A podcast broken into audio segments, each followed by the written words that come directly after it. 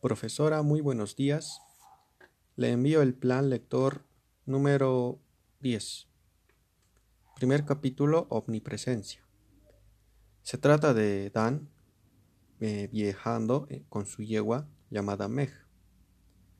En el trayecto se encuentra con un jinete que le recomienda irse por el camino largo y no tomar la, el atajo.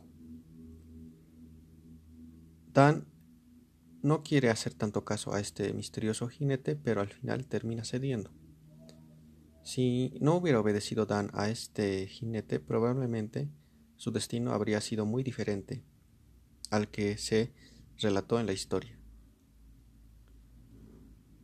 El segundo capítulo, Deberíamos estar muertos, se llama de...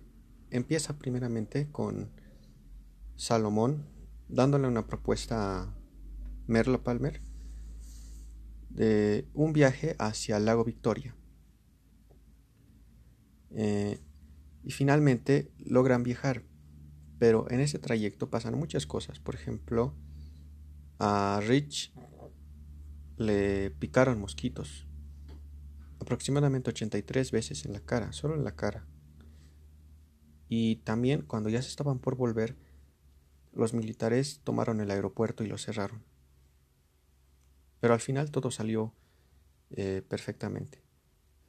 Y el último capítulo, El mar a mis espaldas, trata de eh, un submarino que se encontraba de guardia. Pero hubo un bombardeo, un bombardeo japonés, lo cual hizo que el submarino perdiera el control. Al final el submarino eh, se, estaba hundiendo poco a poco, pero al final lograron salir eh, adelante, lograron cerrar la escotilla que se había quedado trabada.